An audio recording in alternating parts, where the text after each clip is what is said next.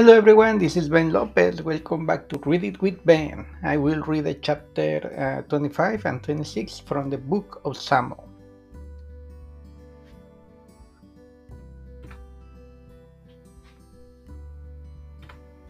This is the episode thirteen.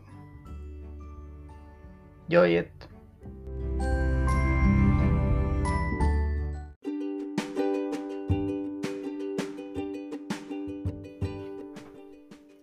The death of Samuel. First Samuel chapter twenty-five. Now Samuel died, and all Israel assembled and mounted for him, and they buried him in his house at Ramah. David and Abigail. Then David rose and went down to the wilderness of Paran, and there was a man in Maon whose business was in Carmel. The man was very rich. He had three thousand sheep and thousand goats. He had shearing his sheep in Carmel. Now the name of the man was Nabal, and the name of his wife Abigail. Abigail. The woman was discerning and beautiful, but the man was harsh and badly behaved. He was Calebite. David heard in the wilderness that Nabal was shearing his sheep. So David sent them to ten young men, and David said to the young men, "Go up to Carmel, and go to Nabal, and greet him in my name. And thus you shall greet him, peace be to you, and peace be to your house, and peace be to all you have. I hear that you have shared. Now your shepherds have been with us, and we did them no harm.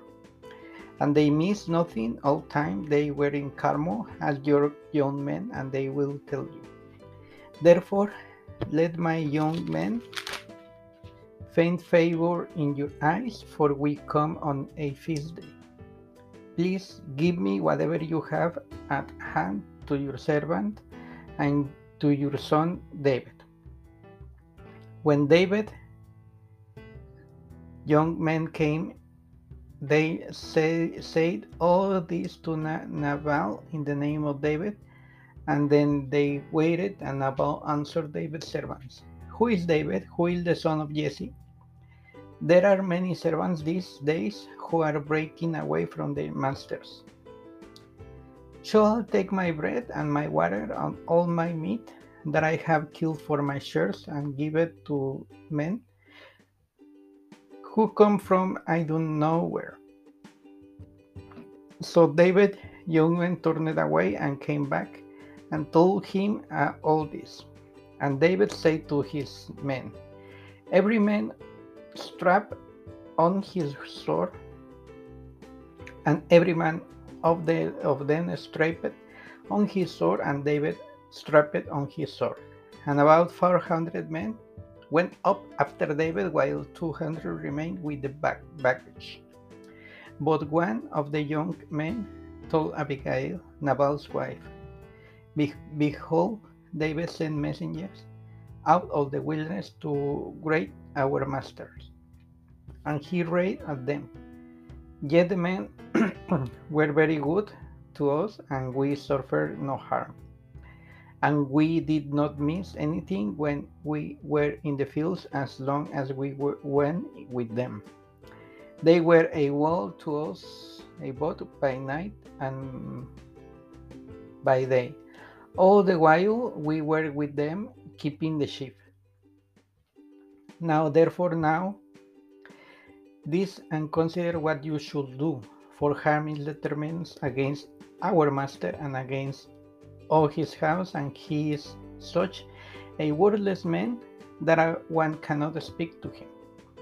Then Abigail made haste and took two hundred loaves and two skins of wine and five sheep already prepared and five shears of parched grain and hundred cloves of rising and two hundred cakes of, of fig, and laid them on donkeys. And she said to her young men, "Go on before me, behold, I come after." But she d- did not tell her husband Nabal, and she and as she rode on the donkey and came down under cover of the mountain, behold David. And his men came down toward her, and she met them. Now David had said surely in vain, have I gathered all that I fellow and uh, has in wilderness, so that nothing was missed of all that belonged to him. And he has returned me evil for God. God do so to the enemies and David, and more also, if by morning I leave so much as one male of all who belongs to him. When Abigail saw David, she hurried and got down from the donkey and fell before David on her face and bowed to the ground. She fell at his feet and said, "Oh, me alone, my Lord, and be guilt blessed. Let your servant speak in your ears and hear the words of your servants. Let now my Lord regret with this worthless fellow Nabal, for has his name. So is the Nabal in his name, and folly it with, is with him. But if your servant did not see the young men of my Lord whom you sent, now then, my Lord, as the Lord lives, and as you so live, because the Lord has restrained you from blogging, uh, blood guilt and from saving with your own hand. Now then, let your enemies and those who seek to do evil to my Lord be as Nabal, and you let him. Present that your servant has brought to my Lord, given to the young men who follow my Lord. Please forgive the trespass of my servants, for the Lord will send to make my Lord a suitable house, because my Lord is fighting the battles of the Lord and evil, and shall not be found in your in you so long as you live. If if men rise up of the pursuit you and you seek your life, the life my Lord shall be bound in the bundle of the living of the care of Lord your God, and the lives your enemies. He shall slink arrows from the the follow, hollow of slink.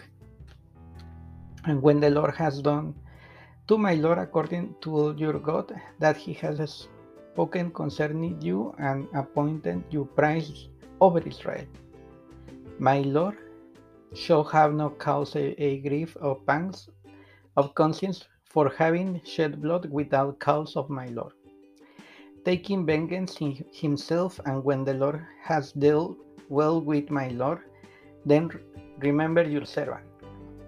And David said to Abigail, Abigail, "Blessed to the Lord, the God of Israel, who sent you this day you meet me. Be your discretion and bless me, blessed be you, who have kept me this day from blood guilt and from avenging myself with my own hand. For as surely as the Lord, the God of Israel, lives, who has restrained me from hurting you, unless you had hurried and come to me truly by morning, there there had not been left of Nabal so much as one male."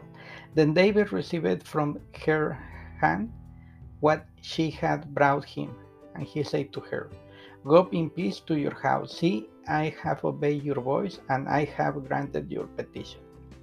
And Abigail came to Nabal, and behold, he was holding a feast in his, in his house, like the feast of king. And Nabal hers was merry with him, for he was very drunk. So she told him nothing, and at, at, uh, until the morning light in the morning. When the wine had gone out, Nabal his wife told him these things, and his hair died with him, and he became a, as a stone. And about ten days later, the Lord struck Nabal, and he died. When David heard that Nabal was dead, he said, "Bless the Lord, who has avenged the insult I received in the hand of Nabal, and has kept back his servant from robbing the, the Lord returned the evil of Nabal on his own head." Then David sent and spoke to Abigail to take her as his wife. Then his servant to David came to Abigail at Carmel they said to over David, hasten us to take you him as his wife. And she rose and bowed with her face to the ground and said, behold your handmaid is a servant to wash the feet of the servant to my lord. And Abigail hurried and rose and mounted the donkey, and her five young women attended her. She followed the messengers of David, be- became his wife. David also took Ahinoam of Jezreel, and both of them because his wives. Saul had given Michal his daughter, David's wife, to Palty, the sons of Laish, who was of Galim. David spares Saul again. Chapter twenty-six. Then Ziphites came to Saul in Gibeah. Is not the David hiding himself on the hill of Hiri, which is on the east of the Jeshimon? So Saul arose and went down to the wilderness of Ziph with three thousand chosen men of Israel to seek David in the wilderness of Ziph. And Saul encamped on the hill of Hakilah, which is beside the road on the east Jeshimon. But David remained in the wilderness.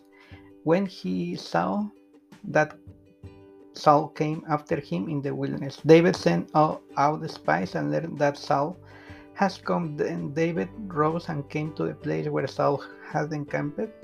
And David saw laying with the encamped while the army was encamped around. Then David said to Amil the Hiri and the your brother Abishai the son of Zedera, who will go down with me into the camp to Saul? And Abishai said, I will go down with you.